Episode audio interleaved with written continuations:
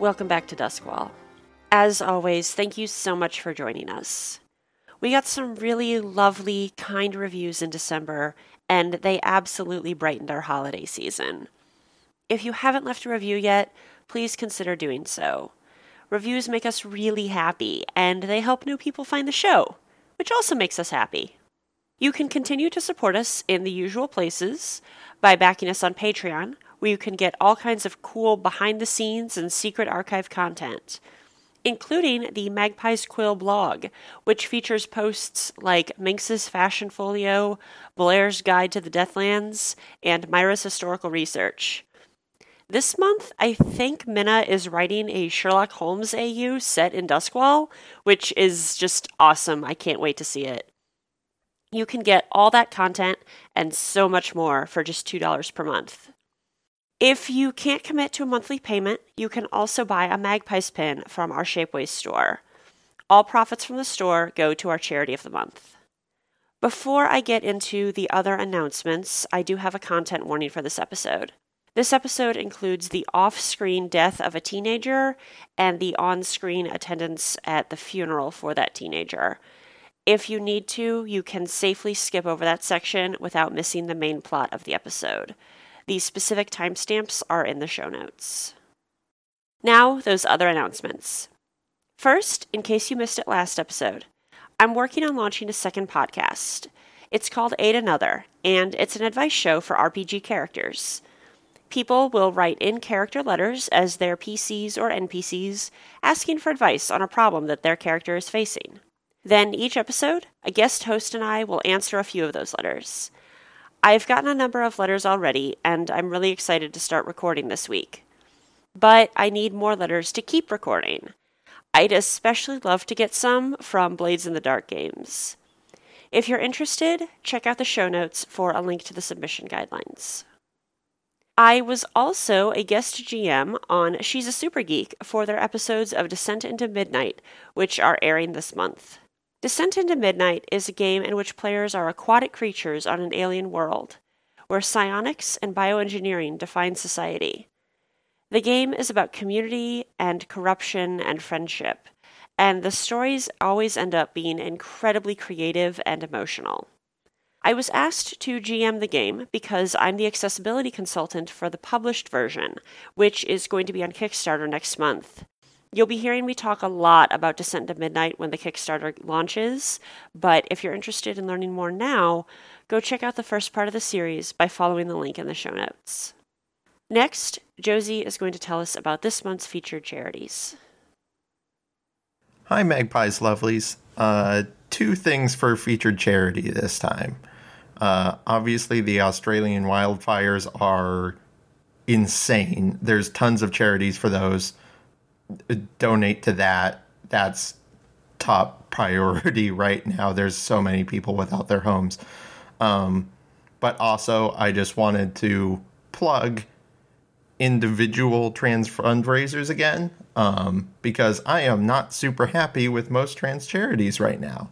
Uh, so please check in with your trans friends, find trans people to follow, send them money, look out for their fundraisers. So many of my trans friends are still in poverty and not seeing uh, jack of shit uh, from most charity organizations. So hashtag trans crowdfund, anything like that. Whenever I see a trans person with a fundraiser up, I try and retweet it. So follow me on Twitter if you need help finding stuff. Um, yeah, that's my push for featured charity this month. Thanks. 2020 has not gotten off to a great start around the world. There's the looming threat of yet another war, climate change fueled disasters, to say nothing of the ongoing humanitarian crises in the United States and elsewhere. Compassion fatigue is a real thing. It is exhausting to be bombarded with so much terrible in the world and to hear the calls for everyone to step up and fix everything. It's overwhelming, and sometimes it can be disempowering because no one person can fix everything. So if it's getting to be too much, it's okay to narrow your focus for a bit. find a few things to focus your energy or your money on for the week or for the month. Burnout and despair don't help anyone. We've got a long, hard fight ahead of us on a lot of fronts. It's okay to give yourself a break when you need it. Just don't give up. Now then, let's get started, shall we?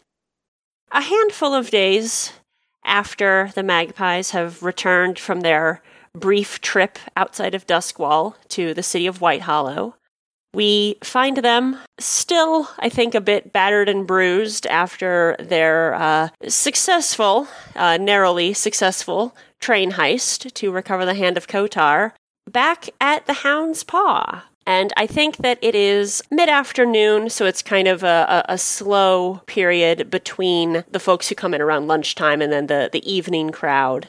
So, not a lot of people there. And that means Rigney is free to uh, have been basically politely pepper you with questions about White Hollow. Um, like a lot of people in Duskwall, he's never left the city, so he was very curious about uh, your your trip I'll leave it up to all of you how many details you gave him about the uh, less pleasant parts of your adventure. Mm-hmm. But I, I, think, kind of as you all are, are, wrapping up whatever version of the story you're telling him, um, he he comes over with a, a, fresh round of drinks for all of you and uh, tucks his tray under his arm and is like, "Well, it sounds like you all had a quite a, a time. I hope it was worth all the trouble." Yes, it was quite a ride, as they say but it was definitely worth the trouble. uh, well, you, you, I know you weren't gone too long, but you, you missed a bit of excitement around here. I mean, I don't know, some of this you, you might have heard already. Uh, haven't seen you for a bit, so haven't been able to fill you in on all the gossip. Did someone say gossip? uh, Rigney, you should know by now you shouldn't say the G word around Minx. Uh, well, let's see. Well, uh, I had uh, some visitors from the inspectors uh, asking about you. They're much politer than the bluecoats, and he kind of gestures to the the untrashed state of his bar. Mm. There was uh, one one guy with him. I think that one you've maybe worked with before, uh, Severin. Oh, they weren't as thorough in questioning as they normally were. He seemed to be kind of trying to steer him off your scent. So well, that's good. That's very courteous. Oh, something went down just a couple days ago. I think not long after you left, um, with the Dimmer sisters. What? Really? Oh. Somebody sent assassins after them. What? Oh. Yeah. Uh. Well, it. I mean, it. It didn't work. Did they die? Yeah. The the assassins did. The. Yep. That's what you expect. Everybody found out about the assassination when the bodies were found hanging outside the fence. Oh dear. Apparently already drained of their spirits, so uh, vicious. Pretty nasty, nasty piece of work. Let's see, what else? He kind of like drums his fingers on his tray as he's thinking. Oh, uh, you heard much about what's uh, going on in the docks? No. Not anything besides a small kerfluffle. Well, the lampblacks haven't been holding their territory too well. Lost a lot of people recently, and uh, rumor is that uh, the guy in charge is thinking about just pulling out entirely out of the docks. Uh, That's bad. Yeah, uh, there's well, he might not have a choice. There's also some rumors going around that uh, some of the lampblacks aren't too happy with his leadership.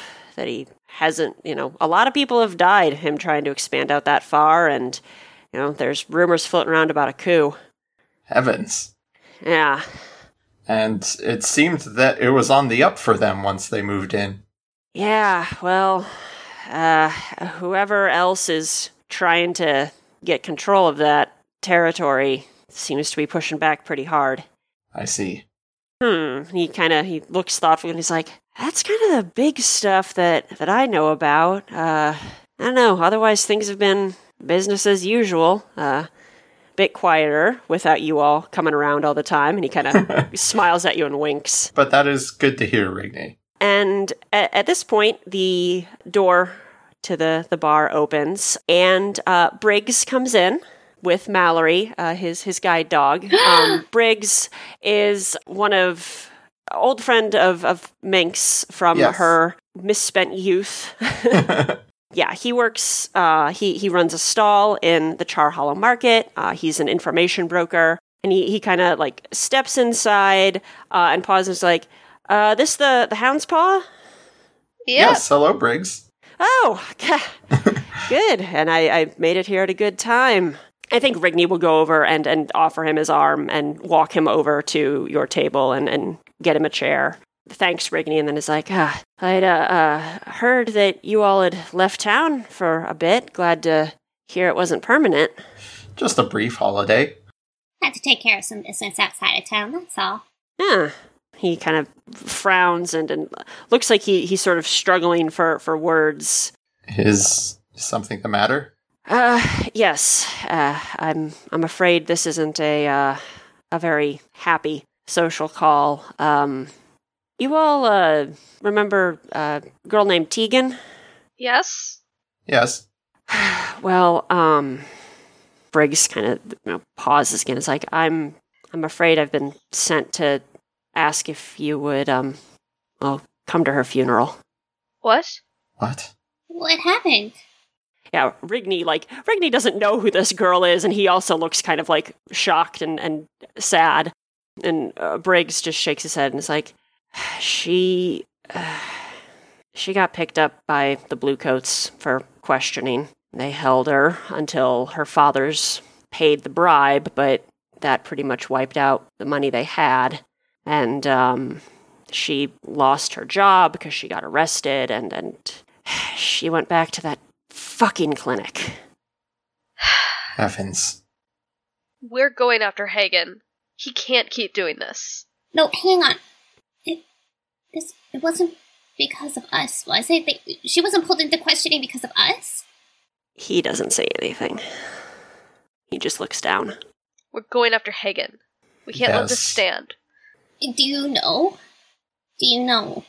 The Bluecoats were asking around a lot of places uh, that where people are friendly to you. I don't know for sure what they asked her, but they've been looking for you. And they, they went after Tegan. Briggs just, yeah, uh, again, just kind of looks down. This is our fault, guys. No, no, it is not your fault. The Bluecoats wouldn't have pulled her into questioning if she hadn't been helping us. She would have gone back to Hagen sooner if we hadn't been helping her. There was very little we could have done to stop this, except. I don't know. you either take down the Bluecoats, which, well, that'd be nice, but might be a tall order for the three of you, or, and he, he kind of gestures towards Myra, like she said, get rid of that clinic. We should have done it sooner. We've left it standing for too long. We should have burned it down when we had the chance. That I agree, but I would never have thought to have heard that suggestion from you, Myra. What that what that man does there is evil. He preys on the poor of the city for his own experimentation to help the rich who can afford the medicines he makes. He makes them sick just to find out how to make them better. And people go to him is- over and over and over again and sacrifice their health because they don't have anything better. M- Minx is kind of like leaning back in her chair a bit, her eyes wide, because it's like, wait, this is Myra being like passionately and outspokenly angry about something? Hagen's clinic is what radicalized Myra. Back in season one, I think season one. yeah, that was that was season one. That was a Yeah. season one thing. Yeah, I think Briggs just kind of nods. It's like, well, eh, whatever you end up doing, bastard that runs that place has got to go. Rigney, can we can we get a round of wine for the table? He just nods and, and yeah, goes and, and gets drinks for you. And uh, I, I think as as he comes back over, Briggs says, uh, "Funeral's uh, tomorrow afternoon," and he'll like give you an address in in Char Hollow. God, they're gonna have to face her dads. Yeah. Uh, Rigney comes over and, and hands out the, the drinks. Thank you, Rigney. and thank you, Briggs. Yeah, Yeah, We'll be there. we will. thanks. I think yeah, he'll he'll he's not gonna like down his whole glass, but he'll take a like sip of his wine and then you know set it down and uh, head head out. I think Rigney will will again kind of walk him out to the door and like you know give him a little bit of directions for like head this way to you know get back towards Char Hollow. She was just a kid. She was so young. She should not have carried that on her shoulders. She she knew she could come to us. We were out of town, so we couldn't bail her. Fuck. I need to go purchase a mourning dress. Would anyone like to come with me? No thanks. I have tux. Very well. I'll be back later. So yeah, I think we'll um, fade in on uh, a back lot behind a, a sort of rundown uh, apartment building, and so I, I've been I've been thinking about this a little bit in terms of what funerals are like in Mm. this setting, and the the thing is, I think there's the kind of you know state church, the Church of the Ecstasy of the Flesh. The whole message of that church is not great if you're poor. Oh. Well, if you think about, you know, a lot of real world religions, a big part of kind of the the beliefs is that there is an afterlife. There is something awa- something usually good awaiting you after death. The this world does not have that at all. Everyone knows what happens when you die, uh, and it's pretty terrible. So the religion says that you know this life that you have is the you know the best part of your existence make the most of it which if you are living in poverty if you are hungry if you are sick if you are desperate that's not a great message. That doesn't resonate. That doesn't provide a lot of hope or comfort. So i don't think mm-hmm. that this ceremony has any kind of connection to at least the church of ecstasy. I, I kind of wanted to see if any of you had thoughts about how this might look. I feel like cremation Yes. needs to be a thing because it's not like Duskwall has like a whole lot of space for catacombs or cemeteries or anything. well, and you so you have to you have to cremate the body to get rid of the spirit. I Oh, think gotcha. specifically the spirit wardens have to like melt you down basically. Typically, whenever someone dies, the spirit wardens collect the body, take it to Bellwether Crematorium, cremate it in a specific way so that the spirit is destroyed, and then probably I would presume like return the ashes for for the burial for the I wonder funeral. if maybe like the memorial isn't at all about the body so much as it's about remembering the life. Yeah, I think that's very much what it would would be. Yeah. So I think it's it's more of a like I wonder if it's something where it's like instead of there being like prayers or or things like that, it's it's people kind of taking turns sort of sharing memories of the person. Mm, I feel like that's what the they would do at least. Yeah, like a more of a memorial than an internment. Yeah. Yeah, yeah, trying to focus on the life that the person had rather than anything else. Um, it's a, it's actually a fairly, uh, there, there's a decent number of people gathered in in this uh, back lot area. There, there's, it looks like a lot of people from the neighborhood. Um, Briggs is there uh, with some folks that uh, Minx you recognize kind of as as working with him. There's uh, you know, a, a group of people that look like they're about Tegan's age that are all kind of clustered together. You know, guessing that they're some of her friends. There's a, a a group of people that are around two men that are sitting beside each other, holding hands, just looking gutted. Mhm. And I I think that yeah, kind of as as you're there, you know, different people will will take turns sort of sharing memories of Tegan. Um, there's a lot of crying. There's some laughing. You know, there's some stories that that are sillier ones about goofy stuff she got up to when she was a kid. But it's a very somber, bleak affair, and I think it's you know it's probably an hour or so, um, and then people kind of start to disperse. Um, I think that there probably is sort of the the uh, usual post funeral meal that that's offered uh, inside. Um, I think I don't think that it's um, her fathers that are hosting it. I think somebody else in the building has has opened up their home for that. I don't know if you all stick around for that, but I'd like to talk to our fathers. Yeah, Yeah. all right, I'm sorry. that's okay. That's okay. If it's too much for I'm you, good. we can.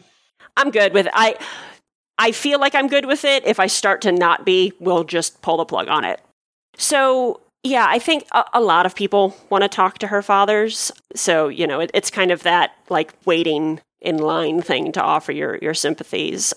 They're they're kind of sitting off to to one side of the the gathering um, where everyone else is kind of you know getting food and, and talking quietly. But yeah, then the the three of you come up. Uh, her her dads don't look. They have that look to where like they're not actually that old. Like they're Mhm. probably in their late thirties, but they've just had very hard lives, and it shows.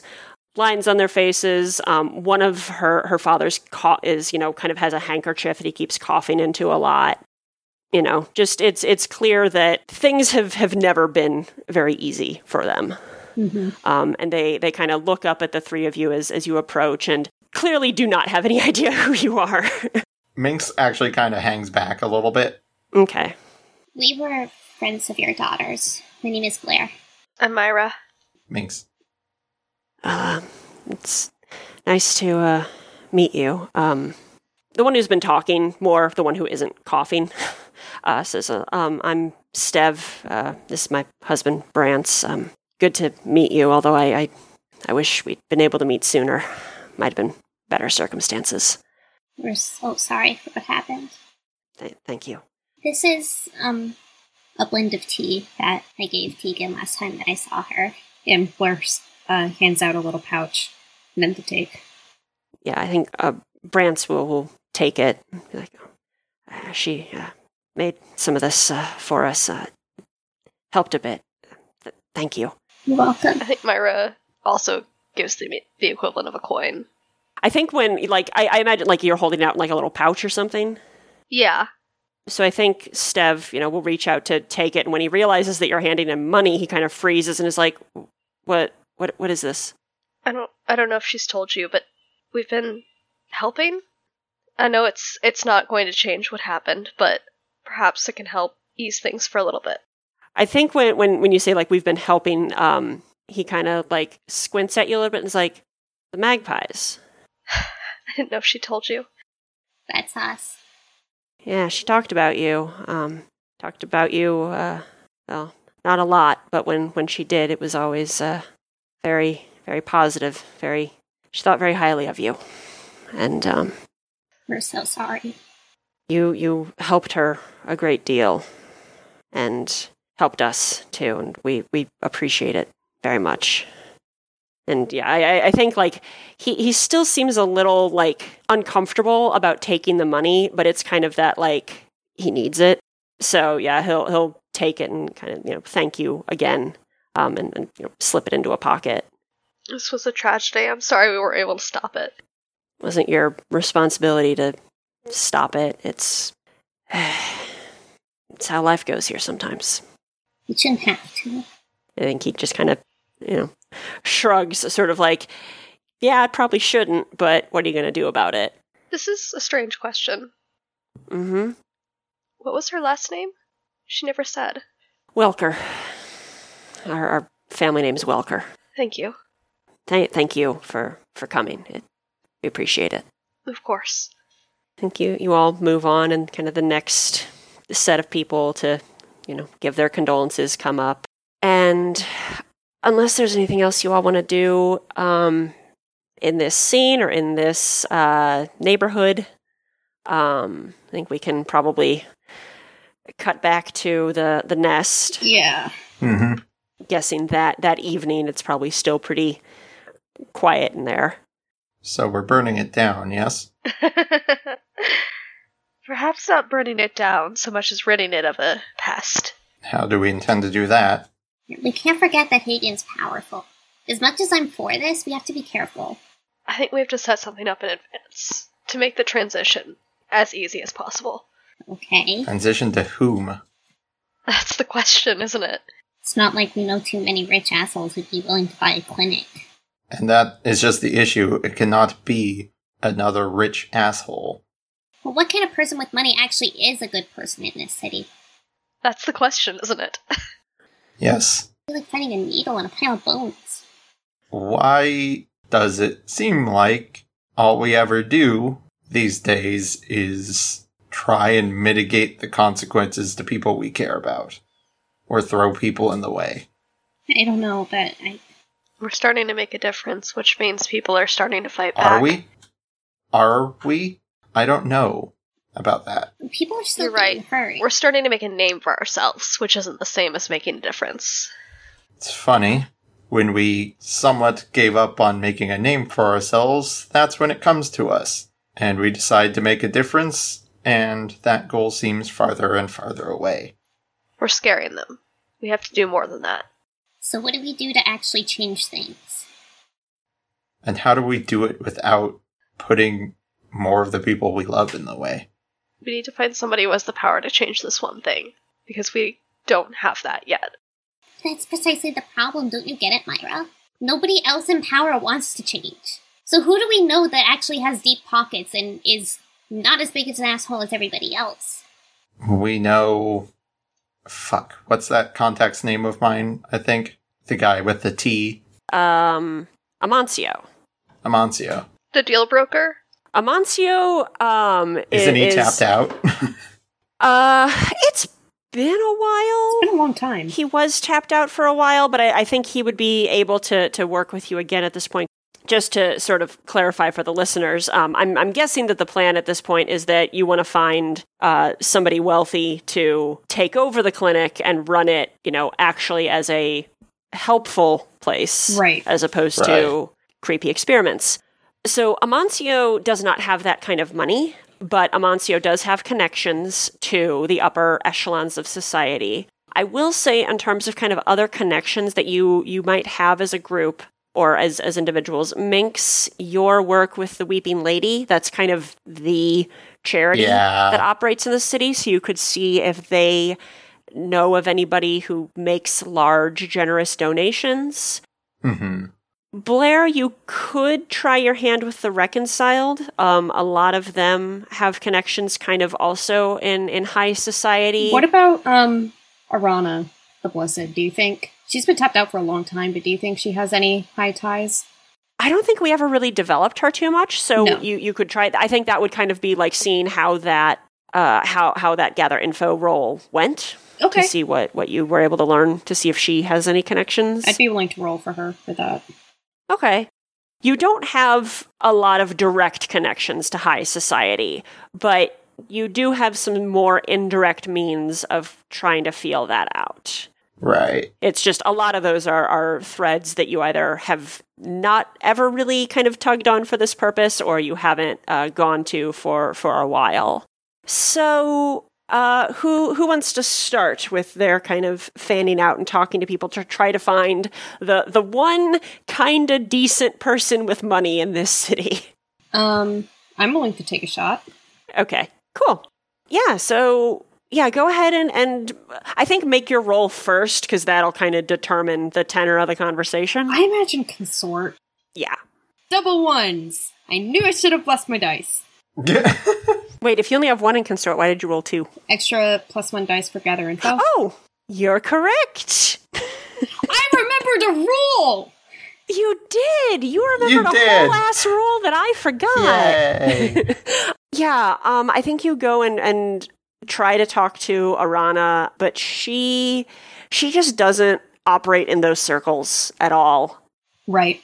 She tends to work kind of more on the fringes of society with with those sort of folks. You know, people kind of more in your position. She does seem glad to see you though. Yeah, she hasn't seen you for a while. Well, she was tapped for a long, long time. Yes, yeah, but but you know, she she's glad that you're you're not you didn't get dead. She was a little worried. That tends to happen to people in in this sort of you know line of work. They get possessed by a ghost or they summon a demon and get their throat ripped out. I wouldn't know anything about that. what are you talking oh, about? if you'd if you'd like to learn more about demons, I have some very interesting books. I would love some because I could use some more reading material on that. Yeah, so so Blair, you don't learn anything helpful about finding someone to sponsor uh, a a reformed clinic, but you do get a few interesting tomes on how demons work. Yay! Yay.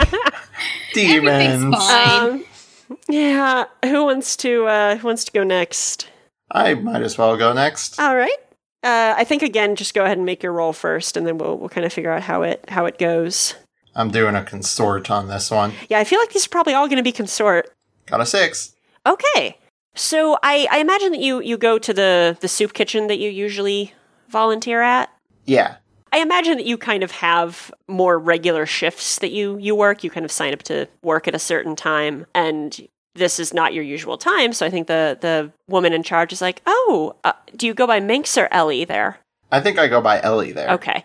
It's like, Oh, Ellie, um, it's good to see you. I don't think we have you on the schedule for today. Oh, yeah. Um yeah, I wasn't coming in for a shift, although I mean if you if you need help. Um I was actually hoping to talk to you about some higher up stuff. Oh, um, certainly. And yeah, she'll she'll usher you back into uh, her her very small, cramped office. Um, she has to like clear some papers and stuff off a chair. I think her name is. Have I named anybody Helena yet? I don't think so. I don't think so either. So yes, her name is Helena. She's kind of in charge of this this soup kitchen branch of the Weeping Lady.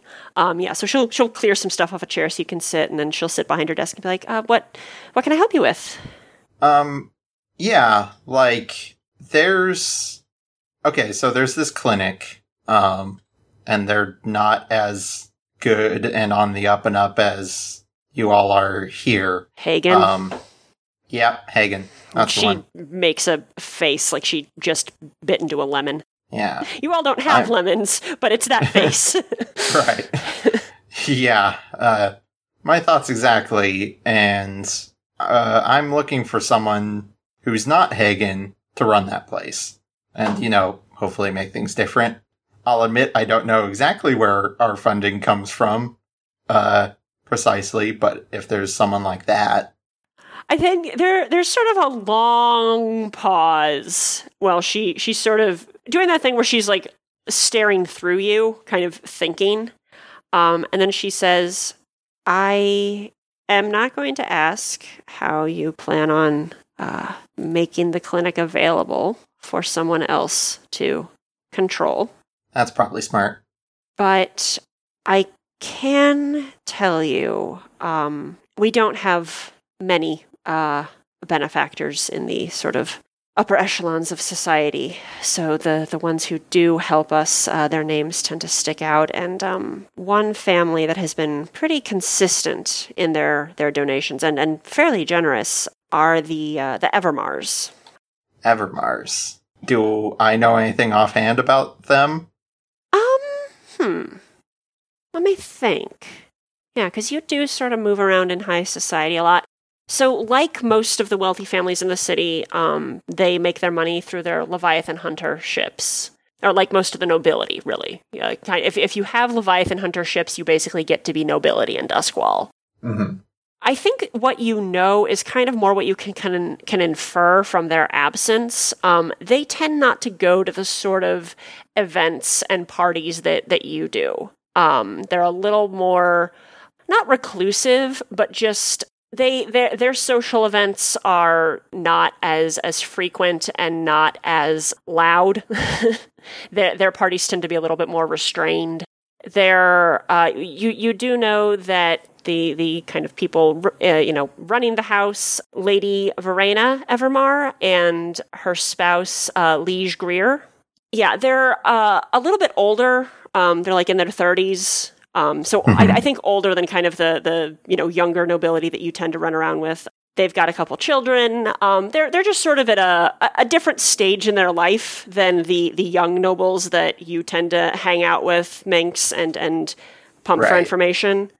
Helena says that yeah, um, the Evermar family has been um, very supportive of us. Um, I don't I don't know if taking over an entire clinic is something that they would be interested in, but I think if you're going to find anyone who stands a chance of being interested, um, they would be a good place to start.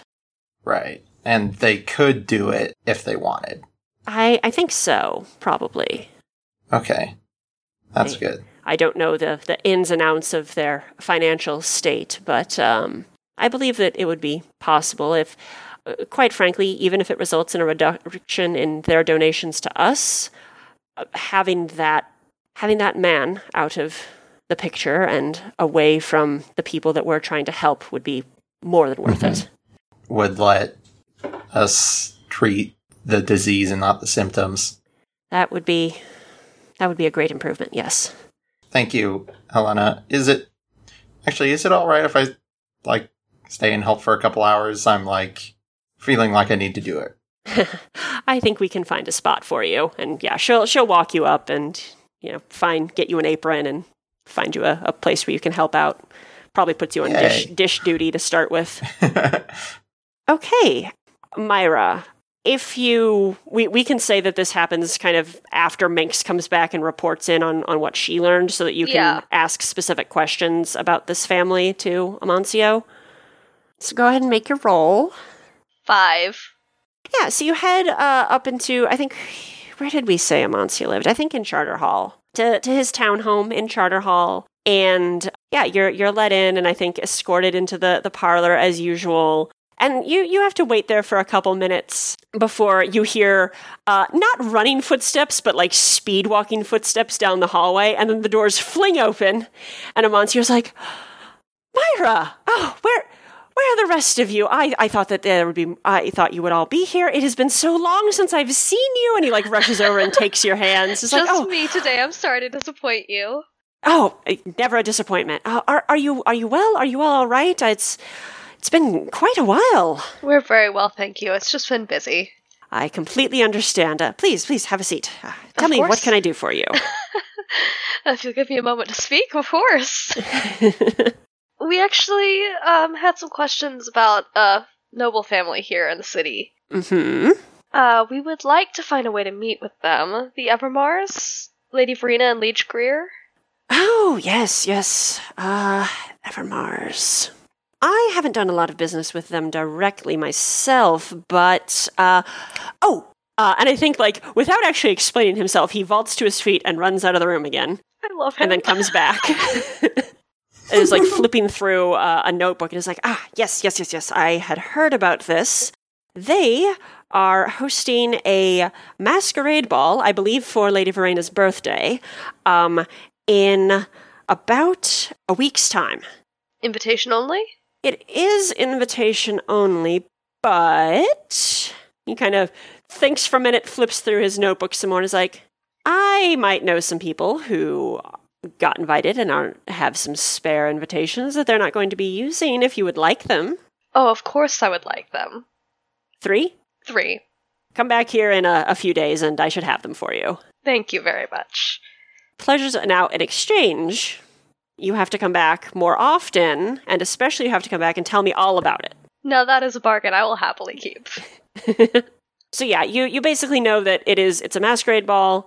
It's going to be extremely fancy dress up and you know uh, you know when and where it is. So you you can head home and deliver that news to your compatriots. Minx is still a little bit mopey in the nest when you get back. I think Myra leans over her shoulder. I've got some news that might cheer you up. oh, We're going to a masquerade ball. Minx immediately wheels around and looks at you and is just like, "Thank you," and she like pulls you into like a really big hug real quick. Myra's laughing at Blair comes out of her room. What now? We're going to a masquerade ball, Blair. This is literally a dream Whoa, come, come true. I need to. I need to go get ready. She, with like Not you right hear now. the clicking of her shoes before you like register that she's even left. she's in her room. me this is sport related. And you're not just doing this to cheer her up. The Evermars are throwing a masquerade ball, and Amancio promises he can get us three invitations. Huh. It may be our best opportunity of getting close to these people. At at what point does Minx realize she needs to take her friend shopping?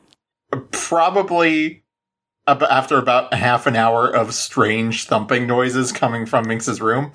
Um, she says she she rushes back down, kind of like half put together. Are you all prepared? Uh, Be honest. uh, I mean, That sounds like we need to go shopping, Blair. We're going. but I already have an outfit that I wear to rich people parties. But do you have a proper mask? Uh, I think not. I've got my spirit mask. That that that that won't do it, dear. We need something Why won't fanciful and delightful and thematic. my spirit mask is beautiful? I need it. It is beautiful, I agree, Blair, but it is not terribly subtle. Mm. If we're trying to be in disguise, are we trying to be in disguise? we should probably be in disguise. In so much as I will be hiding in plain sight, I will be in disguise. Let's do a, a quick shopping montage. Everybody give me one scene from this. I kind of like the idea of, at the very least, Blair getting really into the mask part and, like, kind of getting out of Minx's control a little bit. Because, like, Blair's going for all, like, the weird and esoteric masks. And, Right. like, Minx is like, oh, no, heavens, no, we, have, we still need to stay in fashion. And Blair's like, nope. Let me be weird. Blair holding like three masks in front of her face at once. Yeah. And they're all like based off of Deathlands animals. Yes! yes, that's very good. She's holding on to like a death crow and like an ash bear and the, the hyena one that we haven't named, like all at once. Yeah. I think it's Myra. Minx, how do you feel about capes? Oh, capes are excellent. It's off season for capes, but I think at a masquerade ball that y- you can get away with it. I think an over the shoulder cape would look good on you. I can't say I've ever worn a cape, but it's a Things masquerade will ball. absolutely help Myra find capes. And I wrote a Magpie's Quill about capes. so the the magpies are going to spend, I imagine, a good chunk of the next week, because this is the kind of thing where like you need to have a dress or an outfit uh, like tailored to you. So you're going to spend a lot of the next week preparing for this party. All right, uh, this is definitely a social score. You've got your invitations to this fancy party. I'm going to assume everybody's doing a light load engagement roll. I just need a handful of dice. Oh my god. this is going to be a 3d6 engagement roll. Four, five, six. Hey! so yeah, you're you're going to be starting off um, in a controlled position. So the the night of the the masquerade ball celebrating Lady Verena Evermar's birthday arrives. You you all head up uh, into Brightstone and then out onto Bowmore Bridge, which is actually the bridge that leads into White Crown, which is uh, the wealthiest district in the city. Um, Myra is the only one who's ever been there to to go to um, Duskfall Academy. That is where the Lord Governor lives. That is where the uh, city council meetings are held. A lot of the city councilors live out there. Bowmore Bridge stretches between it's it's said to be the largest bridge in the Imperium. It's an architectural marvel, and there are all along the edges of this bridge there are very fine like townhomes and luxury shops and things where people so there there are people who live on this bridge stretching between these two districts and uh, the Evermars, uh, their their home is in one of these houses along the bridge. I think you get there pretty close to, to when the party is starting. Um, so there's a, a little bit of a line to get in. Um, and I think that we we see the the magpies kind of step out of the the, the shadows into the, the light um, around this house as you all are approaching the door. So, Myra, what are you wearing to this party? Myra is in. It's kind of like a girly take on Robin Hood, like a short cape in green with like white floral embroidery, then a, a long matching dress underneath, you know, long fingerless gloves with matching fabric and embroidery, a deep hood that she has up for now, um, and then probably like a a mask that covers the top half of her face and like kind of want to say brown. Does the the mask have any embroidery on it? I'm picturing like a similar like that floral embroidery is the consistent. I think I think it's actually like brown leather in kind of like Oh, leaf shapes, like overlapping leaves. That's very cool. Uh, Blair. Yes. So Blair, famously, as we know, is not a dress girl, but what she pulled together is no less dramatic because of it. Um, I imagine that she took a slight page out of Lord Scurlock's book as far as fashion goes, and her outfit is somewhere in between a pantsuit and a cloak combination. She has um, I, I would say a cravat on as well as some chains on the lapels of her jacket, but the coattails trail out behind her in um, a very cape like fashion. And she does have a hood. Her sleeves at the shoulders, even though are suit like, as they get past the elbow, they become long, billowy, a bit more feminine sleeves.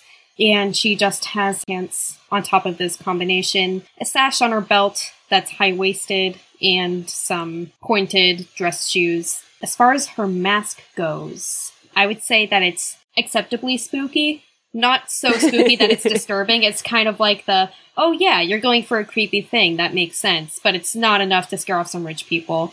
It's based off of um, the Lifeseeker crows in the Deathlands. And it's, I imagine, it covers the top half of the face. It has that jet black feathers, maybe with artificial though, of course. So they kind of have like that blue sheen when the light hits it just right.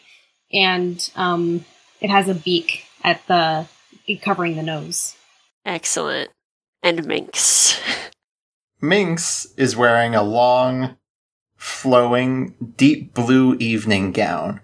Not one with a very poofy bottom or a corset, just a very trim evening gown with a bits at, at the sides pulled up into uh, pleats. Um, the top half has golden embroidery in sort of swirling patterns meant to kind of suggest wind and maybe a little bit of stars in there. Um, the collar is a little bit high and is cinched together, but leaves a bit of a keyhole underneath it. It's sleeveless, but she's wearing matching opera gloves. the The whole back is open, pretty much, um, and peeking out from the dress and across her back are draped silver necklaces and various other jewelries. And her mask is a magpie mask. It's a magpie in flight, and the beak is kind of where the flare of the nose is. The teal of feathers are around the eyes, and the black tail feathers form a crown at the top of her forehead. In other news, I'm gay. Good, I'm glad. I I included open backs, opera gloves, and a keyhole in this, which are like three of my favorite dress things, and I'm fucking Listen, RPGs are uh, a fertile ground for just being unapologetically self indulgent, and I love it. So the three of you get up to the, the front doors of the estate, um, and there there's a servant waiting there. Um, as as you will see when you get inside, all of the staff are wearing um, dark blue suits and like dark blue domino masks. So like it's not enough to disguise their faces at all, but it's sort of the like they they match the rest of the the masquerade. And the the uh, young woman who's standing there um, takes your invitations, um, looks at them, uh, just you know, doesn't. There's no problem at all. Uh, puts them in the basket beside. Is like, uh, "Welcome to the Evermar Estate. Uh, please head on inside." thank you. It seems that I've matched the dress code. And yeah, the the three of you head in. I think it's it's a more of a like long and narrow uh, foyer, checkerboard tile floor, um, and there's a um, wide staircase at the far end that goes up to uh, a balcony on the second floor that circles the whole foyer. There's some people who are kind of still mingling in the foyer. There's a number of rooms off the foyer that um, are open um, that people are kind of drifting in and out of. Um, uh, yeah, everyone here is dressed impeccably, latest fashions, beautiful clothes. Um, everyone is wearing a mask. And kind of from the, the chatter that you can hear, it sounds like the Evermars um, have not made an appearance yet. They haven't uh, come downstairs. So you you have a little bit of time um, to just kind of wander around and and check the place out. Maybe see what you can learn about uh, the the Evermars before uh, trying to approach them. Yeah. Minx is going to do that, but is going to be a bit relaxed about it because she's just relieved to be able to, like, actually mingle with people Yeah. and be in her element. So she might just be genuinely participating in conversations and trying to be part of the party here. Yeah. I would like to roll a study check since I imagine Blair is going to be a bit of a wallflower at this moment Mhm. because her society isn't really her thing. She doesn't know how to talk Yeah. to people when it's not about weird shit. So, yeah, I'm going to roll a study. Okay. What are you uh, looking for with the study roll? Just getting a lay of the exits. Not that she Okay. expects things to get violence, but it's just kind of a force of habit. Yeah. Yeah. At this point, you're in a fancy place. You want to know how to leave it quickly. Right.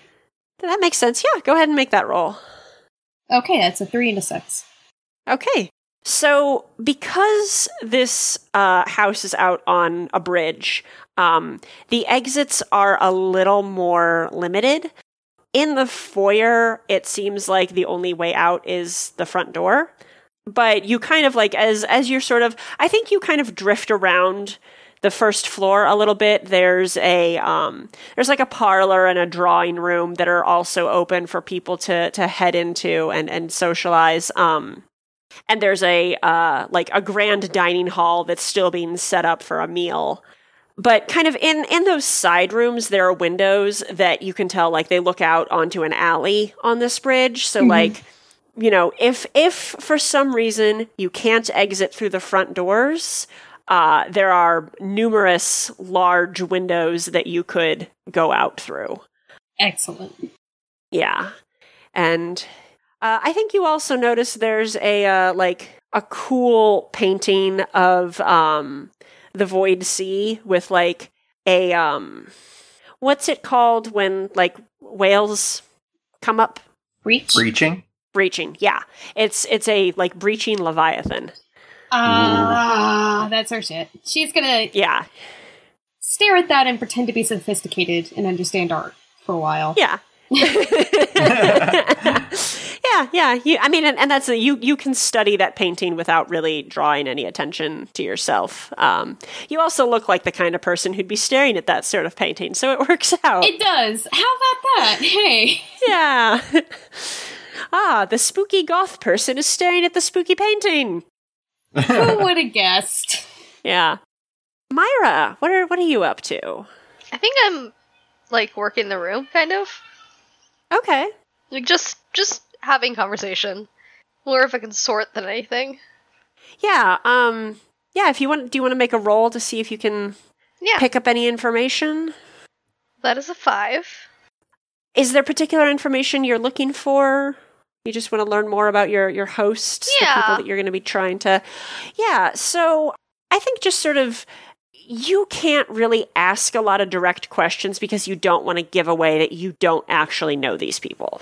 So you just sort of have to go by what what you overhear. You know, there's there's kind of chatter about um, you know the the Evermars businesses. Uh, you know, they are uh, they they have a fleet of Leviathan hunter ships. Kind of talking about that. Um, it seems like they have been fairly profitable lately. You do catch a few kind of snide comments about um, Liege Greer, and they're all kind of like backhanded and and uh, not really direct. But you sort of piece together that um, Greer is not originally of the upper classes. Uh, They Oh. married into money. They've been married for quite some time, you know, over a decade, but there's still people making these these snide comments about Greer's background. So th- there's not you don't really get anything specifically about like how they met or like what what they were doing prior to um, marrying Lady Verena, but yeah, you you kind of pick up on on that uh, from some of the conversations. Uh, Minx, do you want to make a consort roll to or Well- sway? I'm thinking sway because Minx wants to make an impression. um, I think Minx is being fairly jovial and telling many tales of exciting, let's say, ventures she has been involved in, which are mm-hmm. reskinned tales of scores we've actually been on to lend the truth of it. Oh, but you know, but you know, respun to not be to be more to these people t- people's tastes and not admitting to high crimes in front of everyone. Yeah, yeah. yes, and basically my goal is I want to make an impression so people are talking about me and the Evermars are going to hear about me as soon as they get here. Okay, got it. Got a 6. Yeah, um, I think like Myra and, and Blair, um, about half an hour after you get there, you, you both kind of glance around and you see Minx, who is a fairly tall woman, um, standing like in the midst of this circle of of like recent admirers who are just standing around while Minx is basically holding court. yes, attention. telling stories and people will laugh at all the right moments. Um, at some point, somebody does kind of like playfully like tap your arm and is like a magpie mask. That's so daring of you with those terrible criminals all over the city. Oh, I love it. I know. I could not resist. It, this is ex- precisely the sort of thing I live for. You understand? Blair Yeah, over yeah, here so, so like- does a double take. She's just like, I I think also as the stories wear thin, some of Minx's fan fiction is making its way in there. I like, guess. The, like the stuff from the Langdon import score. Oh my and- god! Yes, that's very good. Um, and like they're they're eating it up. Like they love it. You are the best thing that could have ever happened to this party. And I think after probably 40 45 minutes um, after you all arrive um, there there's sort of a like that that a shift in the room as everyone sort of turns towards the stairs and two people uh, start descending um, so one of them is a uh, tall, tan-skinned person. Uh, look like they're an Iruvian. Um, they have um, short, thick, dark hair, uh, dark eyes, and they are wearing a uh, uh, one shoulder gown, so it only has the strap across one shoulder, and then it goes down. Hot. Yes. It's a mostly black gown, but at the shoulder, there's like uh, a little silver embroidery in like the shape of a crescent moon, and then kind of like weaving diagonally down across the dress down to the, the bottom of the skirt um, is this uh, silver embroidery of stars and then the moon basically going through the phases so that at the bottom of the skirt is like a large uh, full moon. Um, and it actually has then the kind of the dimmer sister pale reflections of the moon on either side.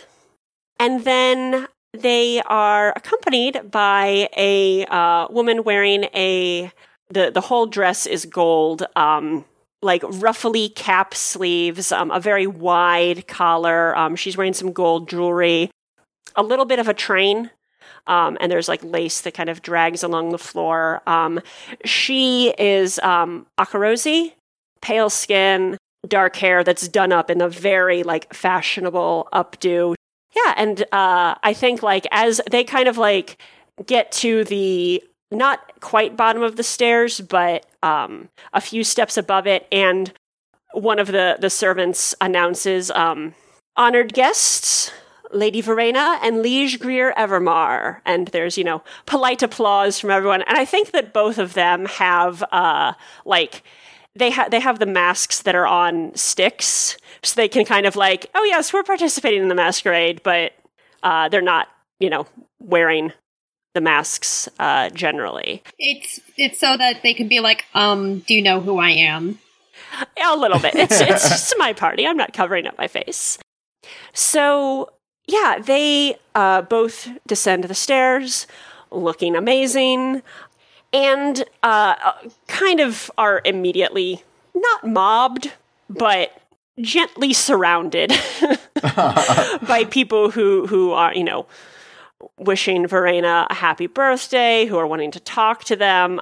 Myra, you sort of notice like some of the people who were making snide comments about Greer are now kind of like fawning over them and like trying to be very flattering. Ugh, of course. I'm sad all the attention is going away. Yeah, but unfortunately, I'll let it about happen. about half of your crowd breaks off Minx. Um, but I mean, your your goal was to have your name sort of dropped uh, yes. to them. So I think, um, And for the sake of completeness, I think my alias currently is Lady Crawford. okay, I think that after a little bit. Greer does kind of break off from uh, their wife and heads off into one of the, the side rooms. And nobody really seems to go after them um, to kind of continue a conversation. Minx will approach and knock politely. Yeah, um, I think that they uh, are. There's like so there's servants walking around with drinks, but there's also like they're unlocking a cabinet to get out something a little stiffer, Uh-huh. and so I think that uh, they kind of like startle and straighten up and are like, "Oh, uh, no need to knock. Uh, our our home is open to all of our guests. Uh, although I, well, it's probably just the mask. I, I don't entirely recognize you right now." Ah, well, it's a pleasure to make your acquaintance then. I'm Lady Crawford. I am very glad you hosted this. Happy birthday to your wife, by the way. Thank you. I will uh, be happy to pass that along. Uh, she's been hearing that from everyone out there. Lyra Langdon of Langdon Imports. So wonderful to finally meet you. And uh, she Pleasure. shakes hands. Selma Merriweather. A pleasure to meet you as well. Um, did you uh, need me for something, or Uh, yes, we had actually been hoping to talk with you this evening. Not business, but it may lead to business. oh, um, are you sure that you're looking for me? Then, um, Verena usually handles most of the the business side of affairs. We're simply here to gauge interest. Yes. All right. Although, if she wishes to join us, that would, of course, be welcome. Well, I can hear you out and uh, decide if it's uh, if it'll be uh, worth her time to bring her in. Uh, what uh, what sort of business? You are aware of a man by the name of Hagen, well, from what I understand, known in the medical world outside uh, Charhollow. So they, for a, a split second, kind of scowl, and then quickly rearrange their face into sort of that that like polite interest, like. Uh, Dr. Hagen, yes, uh, I've I've heard of uh, some of his work. Um, don't have any sort of personal connection. Uh, we've never made use of his services, but I'm I've heard the name. Yes, well, we have heard and seen quite a bit of his work also, and I know it is a masquerade ball, but regarding that, I do not think we need to hide behind a mask regarding the man. Mm, give me a roll. Yeah. Do you want an assist? Yes, please. Okay, you can have it. All right, so you'll take one stress, Blair, and then what are you rolling? I'm trying to decide between consort and sway. Because I'm like trying to persuade to be honest. It, that feels like consort because like you're explicitly saying I'm trying to be open with you here. Yeah. Yeah. Got a five. So I think Greer kind of studies you for a moment and is like they are willing to hear you out. Like they're they're clearly going to like listen to you but they're still being a little cagey in terms of their own reaction. Um i'm just going with again kind of the, the reduced effect thing. Right. so they basically kind of what um what is your interest in dr hagen's work? And why would you wish to speak with me about it? Well, the manner in which he proceeds is a dead end, and other avenues need to be explored. Of course, one of his stature is not easily one his position is not easily turned over to just anyone. Uh, I am uh, not a physiker of any kind. Uh, Of course, of course, but of course we mean the clinic as an institution rather than the position of head physiker. they they sort of frown at you again. What exactly do you want from me here? Could we speak privately? Give me another roll. Six. Okay, nice. I, I assume that was consort. Mhm. Yeah.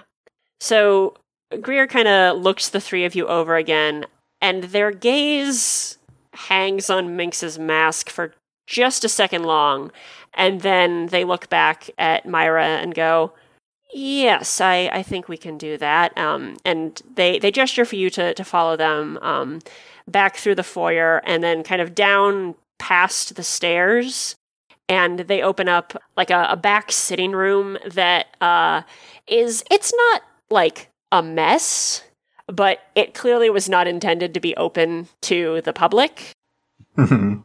You know it, it looks like a family room more like the furniture in here is a little more chosen for comfort rather than appearance.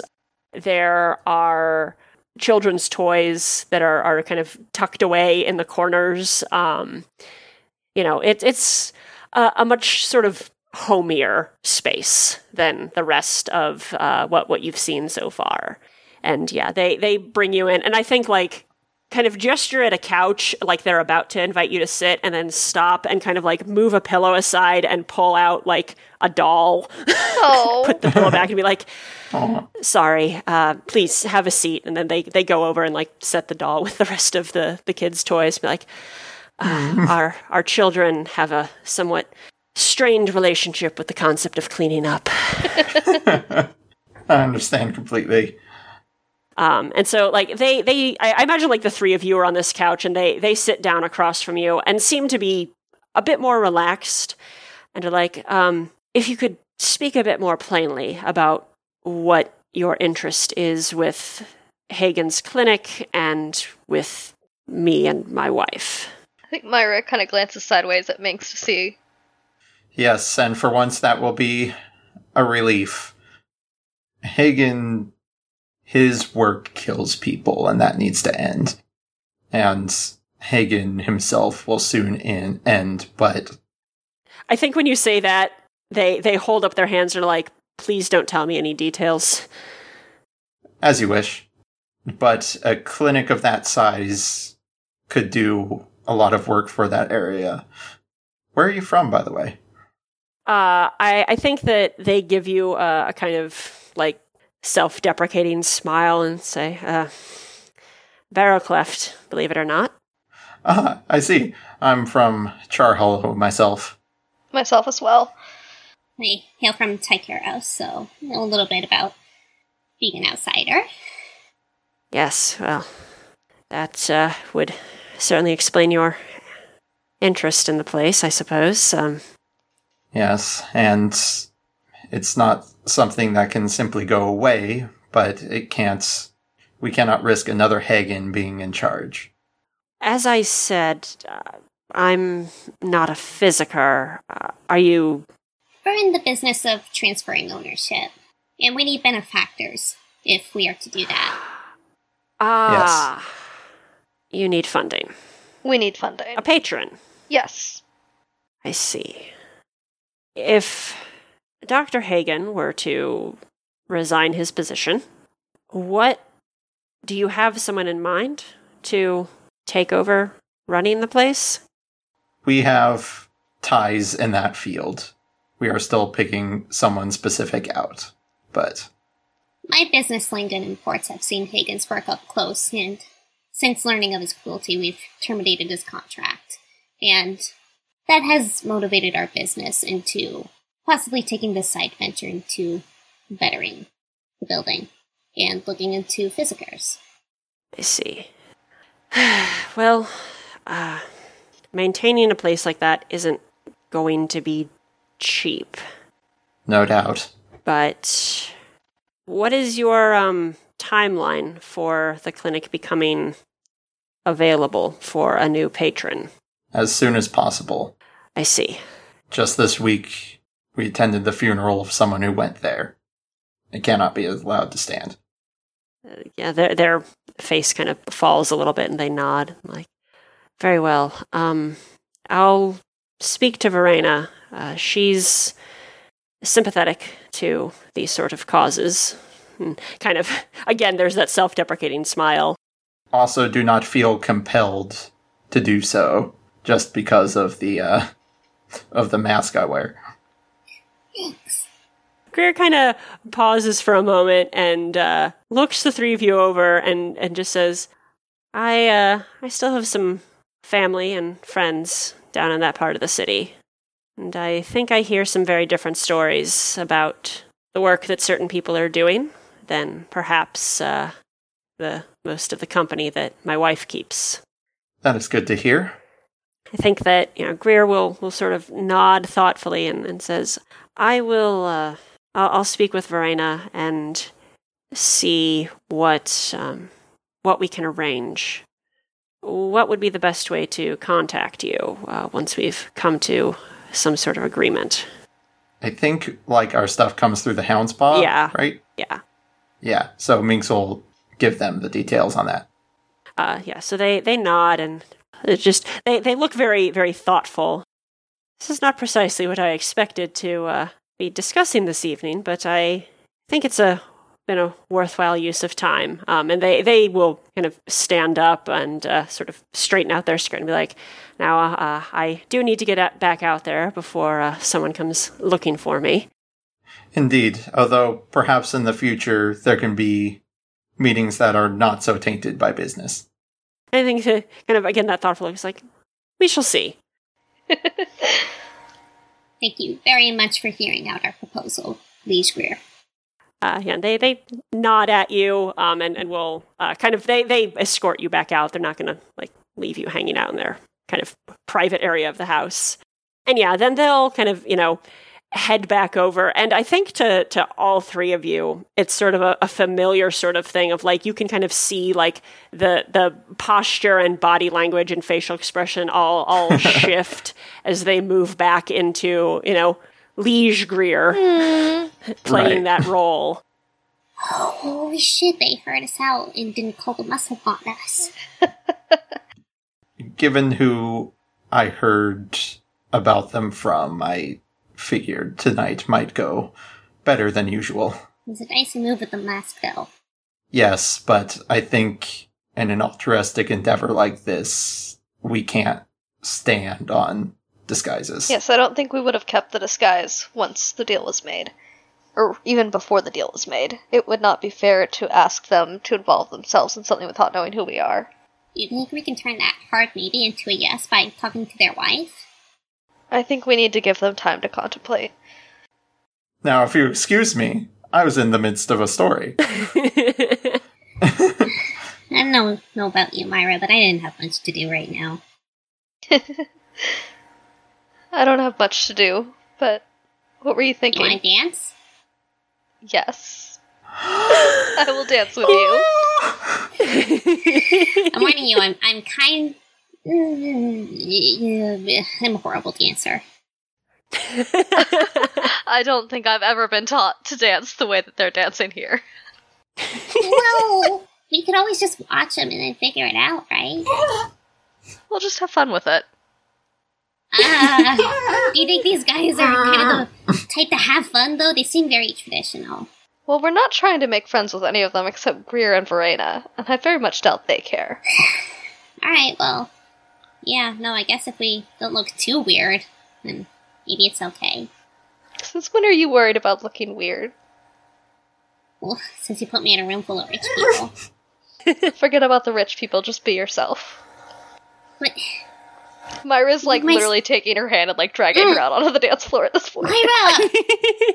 Free help! This is so cute! it's really cute. There's a string quartet that I think like right around like right before Blair had said like do you want to dance had like started up. God, I want some kind of role to figure out how well you do on dancing. it's not going to come with there's not it's not going to have any stress. This is like a, this will be a fortune roll. So whatever ability you think I'm going to is roll finesse suited. because oh god, Blair is so scared now. I, yeah, I think it's finesse. Oh, Yeah, okay, both of you roll finesse. I'm pushing We'll treat myself as a- for it. Oh my god. I have the stress to spare, and I only have one in finesse. no, what? I feel like This is a no consequence roll! But I want to have the extra Let her do it. Let her do it. Let her do it. Oh god. Okay. Good thing I had the extra dice. That's a two and a six. Okay. I got a four. Four. Okay, so then uh, since it's a, a technically a group action, Nobody takes stress. No, nobody takes stress. It's a six, and um, yeah, somehow like it. The the two of you manage to to you know like I, I think you maybe do spend a little bit of time kind of watching everybody else. You're like, oh, okay, I can yeah, we can do that, and then yeah, you're just dancing around the, the foyer with the the handful of other folks who are dancing. It's not a huge party. There's probably only about like 30 or 40 people here total, um, which compared to some of the other parties you've been to is a small crowd. Can I insert really quick? Yeah, yeah. Who leads? I I think Myra le- well Myra did get a four, but Myra's taller. Yeah. I think it's cuter if Myra leads. Cute. Um, Yeah. But it's already like I'm flailing around in my chair cute. So like Minna, I have an idea for a quick convo if you want. Yes! While we dance. Yes! Myra, that. People staring. Nobody's staring. Oh, we were staring a little bit, but I think that's to be expected. That thing you said earlier about being myself. It's hard to do around strangers. I understand. I, I don't know if you do. I'm weird. I know that I'm not afraid to be weird when I'm, I'm with all of you, but we're, we're trying to get rich people on our side here, and I, I'm gonna be really careful not to scare people away. I think in this case, a, little dancing, a little bit of awkwardness on the floor isn't going to sway anybody who matters. It's not just the dancing. It's it's all of me. I will say, to some extent, I can understand where you're coming from. It's very difficult to open yourself up and let yourself be whoever you want to be. But I think it's worthwhile work, don't you? If we're trying to change the city to let other people have better lives, maybe maybe we can believe that we can let ourselves show just a little bit sometimes. I guess it is a small price to pay. A little bit of personal discomfort is really nothing if we're trying to change a, an entire system. I can do that. And maybe it'll become personal comfort. You never know. I, I don't think parties are ever going to be my kind of personal comfort. Maybe we just need to find the right party. I'm banned from every library in the city, though. You forget. Oh no, you are. Yeah. Blair, we have to sneak you in one of these days. hmm. I mean, I have access to a number of libraries. I don't want to burn any bridges. I'm banned from all of them, and they would clock me immediately unless I went in with a disguise. Ah, well, you let me know if there's any research you need out of them. Yeah, I will. God, this is so good. These good friends, this good character development.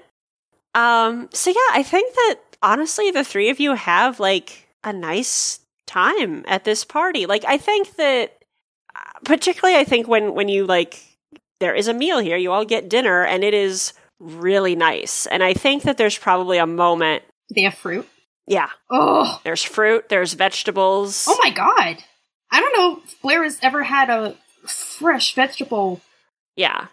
Um and I think that you're hopeful that this is going to, you know, work out in a way where, you know, some of the the money that's being spent on all of this finery might be turned towards helping more of the people in the city. Um okay, so um for downtime, where where do we find Minx and Myra during their downtime here? I think Minx is going over what we know of Hagen's clinic, like written down, but she's kind of only half paying attention. Is just sort of like, hmm, hmm, hmm. She still has the magpie's mask on the on the table next to her. Uh, she's still kind of riding that high a little bit. I think Myra sets a cup of tea next to her elbow. Oh, thank you. Of course. Looked like you could use it. Yes, well, it's always a good time for tea. Uh, she'll take a take a sip.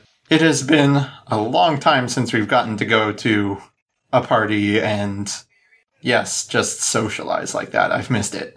You do you still enjoy that? Yes, of course. If for no other reason than the attention. I know you didn't have such a great experience with the Centralia Club, and I had wondered. I I mean that was a bit of an eye opener, but yes, uh but there's no reason I can't still enjoy a party now and then. Of course. it's not really the wealth itself you understand. It's more the uh, bringing everyone together under one woo- roof and having a good time. Yes, and they're really they're able to indulge in that kind of completely given into luxury in a way that most people can't. But, so I can, I can really see the appeal there. Yes, and like it's not just for me. Like hopefully Bazo and Nurix can find their own way, but secretly I kind of hope to just burst onto the scene as a radical new money noble and sweep them both up in my wealthy shenanigans. Is that why you got into this kind of thing? Yes, it was more about me at first, but definitely, well, there was Bazo, and then we had that falling out, and then we talked, and then had another falling out, so I don't know where he stands on it, but I'm thinking Nirix is definitely part of that future now. Sorry that you ended up with a crew that uh, really isn't going anywhere fast in terms of riches. I mean, I I think I am more comfortable knowing that we have made a difference than indulging my own personal tastes. That's a bit more spiritually satisfying, don't you think? Certainly, I agree. Of course, that's all presuming we can actually make a lasting change. I don't mean to be negative, but No, I mean, at this point, it's it's all faith, isn't it? yeah. Yeah, I suppose. Speaking of, there do seem to be a lot of forgotten gods in our path. Hmm. I don't know if it's Blair or if we just got we just got lucky that way. Perhaps a bit of both. Probably both. Yeah. You know, it's that stuff seems like it affects everyone, and I'm starting to become less able to ignore it. I mean, Blair's got her stuff. You've been affected. Ah, Nirix yeah. and I have our own things, and I'm just over here in my little no mystic things bubble. Well, you've got two people who can try and help you fend off any of that kind of thing. So there's, if you're not able to, that's that's fine. I appreciate that, really. It's so strange. They have money, but it's it's still not enough for these people. Yes, I truly do not understand it. I can I can internalize trends and rules and faux pas and social agreements. I but I cannot understand having everything you need and more and just wanting more. I mean, clearly not a mindset I understand either. Well, even if we don't make a lasting difference, hopefully there are some a significant number of folks taken down a peg.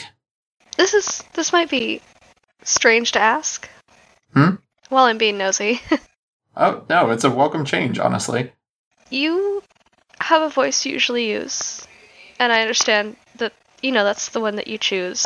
I've just noticed occasionally you slip into other voices, and it doesn't seem to be. I don't know. I just wondered if if Oh, everything was all um, right. I guess. well, I, um, well, I try to comport myself with an air of dignity and grace, and I try to speak to that fashion. As you know, I didn't really come from that. Can speak in other ways if I want to. As to whether I'm, I'm okay. Huh. You know, I don't think I really know. We don't have a lot of time to stop and reflect in our life. No. And you're right. Recently, it's been harder to keep my usual perfect put together self. Is that something you prefer? Or is it just something you learn to do to survive? I. I mean, the voice I use as Ellie is more the one for survival. Ellie is who I came from Mm-hmm. and who I still am, really. Minx is who I am attempting to choose to be. I think who you choose to be is who you are. I I'm not so certain. because these days it seems more and more we must end lives and endanger ourselves and others and put ourselves in situations where where I have to be more Ellie. So, what are the values that Minx embodies that that you're afraid you're having to throw away? Well, class, sophistication, kindness, nurturing. Ellie's a. I used to be, believe it or not, more violent. Out of necessity, you understand. All three of us were, by necessity, violent children. Ellie's more cold, I suppose. And I don't like that. I've never thought of you as a particularly cold person. And I think even now, when we're having to be more violent, you are still opening yourself up to kindness and you care about people. It's one of the things I admire about you. well, thank you, Myra.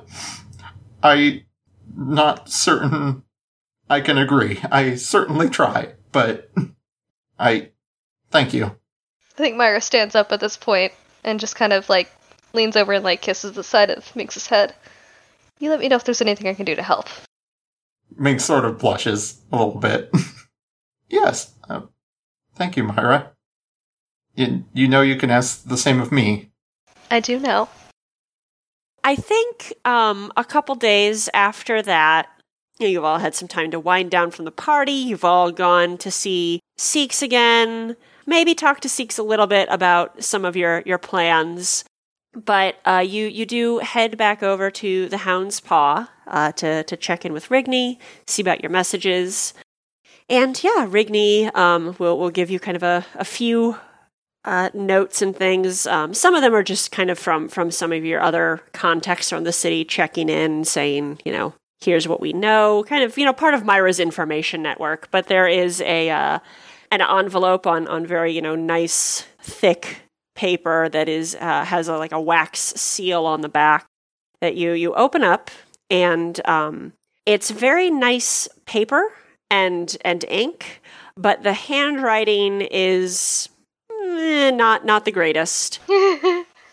and and it it just uh, is a, a brief note saying that should the the clinic currently owned by Dr. Hagen become uh, available for new ownership, uh, the the Evermar family is willing to commit um, a, a, number of uh, you know an amount of money that comes out to um, roughly eight coin a month uh, to to the upkeep and and maintenance of uh, a clinic that would uh, serve the the people of Duskwall. I think it's actually phrased as serve all the people of Duskwall, and it, it is signed uh, Liege Greer Evermar. Thanks for listening. The Magpies will be back in two weeks. In the meantime, follow us on Twitter at magpies underscore pod and visit our Patreon at patreon.com slash magpies podcast. The Magpies podcast is GM'd and produced by Rhi. Follow me on Twitter at Rhiannon42. And check out rpgskillcheck.net for my copy editing and accessibility freelance site. Blair Culhane is played by Kim Kogut. Follow her on Twitter at Kim Deanna Jones. Minx is played by Josie. Follow her on Twitter at Dragon Girl Josie. And watch her art streams at picarto.tv slash Dragon Girl Josie. Myra Keel is played by Minna. Follow her on Twitter at MinaMinar. The opening and closing theme music is from Trio for Piano, Violin, and Viola by Kevin MacLeod and is used under a Creative Commons license. The Blades in the Dark roleplay system is the creation of John Harper and is published by Evil Hat Productions. Now, I'd like to thank our magnificent Patreon backers Rudy Scholes. Thank you! like finding a needle in a haystack. Sorry, we don't have haystacks, do we? Um. Because Yeah, probably not. Hands- Yeah. all right, so I have to come This- up with a C yeah. equivalent. Um, You find you like finding a needle in a pile of bones. A pile of Jesus. what? Pile of bone. I, I just I mean, that's a Blair very, thing to say. I went with That's the very first, good. the first Blair thing that came up. I was just like, okay, if we don't have hay, what do we have? I know the setting doesn't have a lot of herbs, so what do we do? Blair works a lot with bones. If she does taxidermy or like the sex stuff, she probably has like a lot of like amphibious or bird bones lying around Yeah. that are very Yeah. needle-like. yeah, I mean, I was gonna say It's a just- pearl in a mushroom tunnel or something like that. Nope, nope. I love the bones. Yeah, it's real good.